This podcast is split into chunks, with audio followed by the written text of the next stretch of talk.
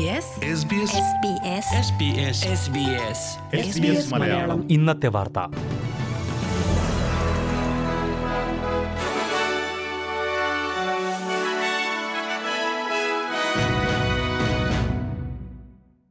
നമസ്കാരം. S P S Malayalam ഇന്നത്തെ വാർത്തയിലേക്ക് സ്വാഗതം. ഇന്ന് രണ്ടായിരത്തി ഇരുപത്തിരണ്ട് സെപ്റ്റംബർ പതിനാറ് വെള്ളി. വാർത്ത വായിക്കുന്നത് സജോ ജോൺ. പലിശ നിരക്ക് കുറഞ്ഞതല്ല മുൻ വർഷങ്ങളിൽ രാജ്യത്തെ വീടുവില കുതിച്ചുയരാൻ കാരണമായതെന്ന് Reserve Bank governor Philip Lowe പറഞ്ഞു. നികുതി പ്രശ്നങ്ങളും ഗതാഗത പ്രതിസന്ധിയുമൊക്കെയാണ് വീടുവില റെക്കോർഡ് ഉയരത്തിലേക്ക് എത്താൻ കാരണമായതെന്ന് അദ്ദേഹം ചൂണ്ടിക്കാട്ടി. രാജ്യത്തെ പലിശ നിരക്ക് വർധനവിനെക്കുറിച്ച് അന്വേഷിക്കുന്ന പാർലമെന്ററി എക്കണോമിക്സ് കമ്മിറ്റിക്ക് മുന്നിൽ ഹാജരായപ്പോഴാണ് റിസർവ് ബാങ്ക് ഗവർണർ ഇങ്ങനെ പറഞ്ഞത്. ലോൺ ലഭിക്കുന്നത് എളുപ്പമായതും വിലവർധനവിന് കാരണമായി അദ്ദേഹം ചൂണ്ടിക്കാട്ടി.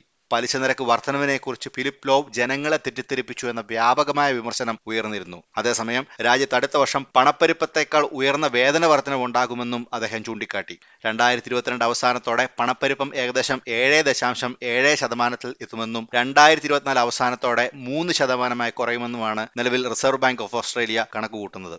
ഓസ്ട്രേലിയ റിപ്പബ്ലിക് ആകണമെന്ന ചർച്ചകൾ വീണ്ടും സജീവമാകുമെന്ന് മുൻ പ്രധാനമന്ത്രി ജൂലിയ ഗില്ലാഡ് പറഞ്ഞു. ജനഹിത പരിശോധനയ്ക്കായി വർഷങ്ങളെടുക്കുമെങ്കിലും രാജ്ഞിയുടെ മരണാനന്തര ചടങ്ങുകൾക്ക് ശേഷം ഓസ്ട്രേലിയൻ റിപ്പബ്ലിക്കിനായുള്ള ചർച്ചകൾ തുടങ്ങുമെന്ന് ജൂലിയ ഗില്ലാർഡ് സൂചിപ്പിച്ചു. ഓസ്ട്രേലിയ ബ്രിട്ടീഷ് രാജകുടുംബത്തിന്റെ കീഴിൽ നിന്ന് മാറണമെന്ന നിലപാട് എക്കാലത്തും സ്വീകരിച്ചിട്ടുള്ളയാളാണ് ജൂലിയ ഗില്ലാർഡ്. വരും വർഷങ്ങളിൽ ഭരണഘടനാ മാറ്റത്തെക്കുറിച്ച് ഓസ്ട്രേലിയക്കാർക്കിടയിൽ ഒരു ചർച്ചയുണ്ടാകുമെന്ന് പ്രതീക്ഷിക്കാമെന്ന് പറഞ്ഞ ജൂലിയ എന്നാൽ ഇപ്പോൾ അതിന് സമയമായില്ലെന്നും ചൂണ്ടിക്കാട്ടി.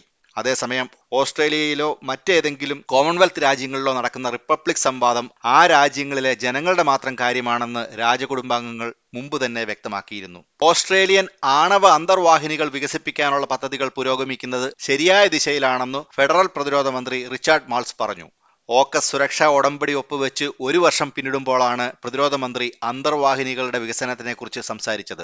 ഓസ്ട്രേലിയ തദ്ദേശീയമായി അന്തർവാഹിനി വികസിപ്പിക്കാനുള്ള ഒരുക്കത്തിലാണെന്ന് സൂചിപ്പിച്ച പ്രതിരോധ മന്ത്രി ഏത് മോഡൽ അന്തർവാഹിനി വേണം എന്നതുൾപ്പെടെയുള്ള നയങ്ങൾ അടുത്ത വർഷം മാർച്ചിൽ പ്രഖ്യാപിക്കുമെന്ന് അറിയിച്ചു.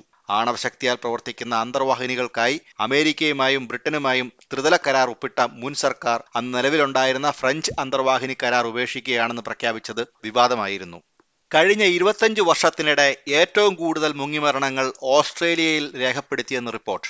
കഴിഞ്ഞ പന്ത്രണ്ട് മാസത്തിനിടെ മുന്നൂറ്റി മുപ്പത്തൊമ്പത് പേരാണ് ഓസ്ട്രേലിയയിൽ മുങ്ങി മരിച്ചതായി കണ്ടെത്തിയത്. ഇത് മുൻ വർഷത്തേക്കാൾ പതിനഞ്ച് ശതമാനം കൂടുതലാണെന്ന് സൂചിപ്പിക്കുന്ന പഠനം ആയിരത്തി തൊള്ളായിരത്തി തൊണ്ണൂറ്റാറിന് ശേഷമുള്ള ഏറ്റവും ഉയർന്ന കണക്കാണിതെന്നും ചൂണ്ടിക്കാട്ടുന്നു. കോവിഡ് ലോക്ക്ഡൌണുകൾ മൂലമുണ്ടാകുന്ന നീന്തൽ പരിശീലനത്തിലെ തടസ്സങ്ങൾ സ്കൂൾ കുട്ടികളുടെ മുങ്ങിമരണങ്ങളുടെ വർധനവിന് കാരണമാകുന്നുവെന്നും വിദഗ്ധർ അഭിപ്രായപ്പെട്ടു കിഴക്കൻ തീരത്തെ വെള്ളപ്പൊക്കം മുപ്പത്തൊമ്പത് മരണങ്ങൾക്ക് കാരണമായെന്ന് Royal Life സേവിംഗ്സിന്റെ senior research officer Alison Mahony പറഞ്ഞു. ഈ വേനൽക്കാലത്തും കനത്ത മഴ പ്രതീക്ഷിക്കുന്നതിനാൽ രാജ്യത്തിന്റെ കിഴക്കൻ തീരത്തുള്ളവർ എസ് സി എസ് ഉൾപ്പെടെയുള്ള അടിയന്തര സേവന ദാതാക്കളുടെ ഉപദേശം പിന്തുടരണമെന്നും മഹോണി അഭ്യർത്ഥിച്ചു. അഞ്ചു മുതൽ പതിനൊന്ന് വയസ്സ് വരെ പ്രായമുള്ള കുട്ടികൾക്ക് ബൂസ്റ്റർ ഡോസ് ആവശ്യമില്ലെന്ന് Australian Technical Advisory Group on Immunisation ATAGI അഭിപ്രായപ്പെട്ടു. എന്നിരുന്നാലും ഈ പ്രായക്കാർക്കുള്ള ഏതെങ്കിലും booster dose Therapeutic Goods Administration അംഗീകരിച്ചു എന്നാൽ അതിന്റെ തെളിവുകൾ അവലോകനം ചെയ്യുമെന്നും അറ്റാഗി പറഞ്ഞു. ആറു വയസ്സിന് താഴെയുള്ള കുട്ടികളിൽ ഫൈസർ വാക്സിൻ ഉപയോഗിക്കുന്നതിന് അറ്റാഗി ഇതുവരെ അംഗീകാരം നൽകിയിട്ടില്ല. ഈ പ്രായക്കാർക്കായി അംഗീകരിച്ച ഏക കോവിഡ് നയന്റീൻ വാക്സിൻ മൊഡേണയുടെ സ്പൈക്ക് വാക്സ് വാക്സിനാണ്. രാജ്യത്തെ വിവിധ ബാങ്കുകൾ നിക്ഷേപത്തിന്റെ പലിശ നിരക്ക് വർദ്ധിപ്പിച്ചു.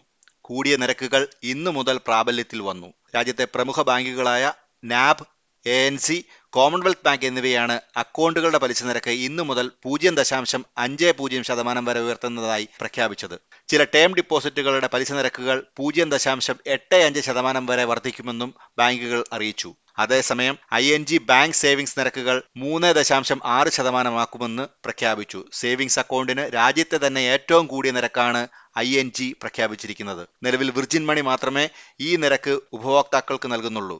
റിസർവ് ബാങ്ക് ഓഫ് ഓസ്ട്രേലിയ ഔദ്യോഗിക ക്യാഷ് നിരക്ക് ഈ മാസം പൂജ്യം ദശാംശം അഞ്ച് ശതമാനം ഉയർത്തി രണ്ട് ദശാംശം മൂന്ന് അഞ്ച് ശതമാനമാക്കിയതിന്റെ പിന്നാലെയാണ് പ്രമുഖ ബാങ്കുകളുടെ നിരക്ക് വർധനവ് പ്രാബല്യത്തിൽ വന്നത്. ഇനി പ്രധാന നഗരങ്ങളിലെ നാളത്തെ കാലാവസ്ഥ കൂടി നോക്കാം. സിഡ്നി ഭാഗികമായി മേഘാവൃതം പ്രതീക്ഷിക്കുന്ന കൂടിയ താപനില ഇരുപത്തിമൂന്ന് ഡിഗ്രി സെൽഷ്യസ്. മെൽബണിൽ മഴ പതിനഞ്ച് ഡിഗ്രി സെൽഷ്യസ്. ബ്രിസ്ബെയിനിൽ മഴയ്ക്ക് സാധ്യത പ്രതീക്ഷിക്കുന്ന കൂടിയ താപനില ഇരുപത്തൊമ്പത് ഡിഗ്രി സെൽഷ്യസ്. പെർത്തിൽ ഒറ്റപ്പെട്ട മഴ പ്രതീക്ഷിക്കുന്ന കൂടിയ താപനില പത്തൊമ്പത് ഡിഗ്രി സെൽഷ്യസ്. അഡ്ലേഡിൽ മഴ കുറയുന്നതായി കാണുന്നു. പ്രതീക്ഷിക്കുന്ന കൂടിയ താപനില പതിനാറ് ഡിഗ്രി സെൽഷ്യസ്. ഹോബാർട്ടിൽ ഒറ്റപ്പെട്ട മഴയ്ക്ക് സാധ്യത പതിനേഴ് ഡിഗ്രി സെൽഷ്യസ്. ക്യാൻബറയിൽ മഴ കൂടുന്നു. പ്രതീക്ഷിക്കുന്ന കൂടിയ താപനില പതിനാല് ഡിഗ്രി സെൽഷ്യസ്. ഡാർവിനിൽ തെളിഞ്ഞ കാലാവസ്ഥ. പ്രതീക്ഷിക്കുന്ന കൂടിയ താപനില മുപ്പത്തിനാല് ഡിഗ്രി സെൽഷ്യസ്. ഇതോടെ ഇന്നത്തെ വാർത്താ ബുള്ളറ്റിൻ ഇവിടെ പൂർണമാകുന്നു. ഇനി ഞായറാഴ്ച വൈകിട്ട് ഒമ്പത് മണിക്ക് എസ് മലയാളം ഒരു മണിക്കൂർ പരിപാടിയുമായി തിരിച്ചെത്തും. ഇന്നത്തെ വാർത്ത വായിച്ചത് സജോ ജോൺ.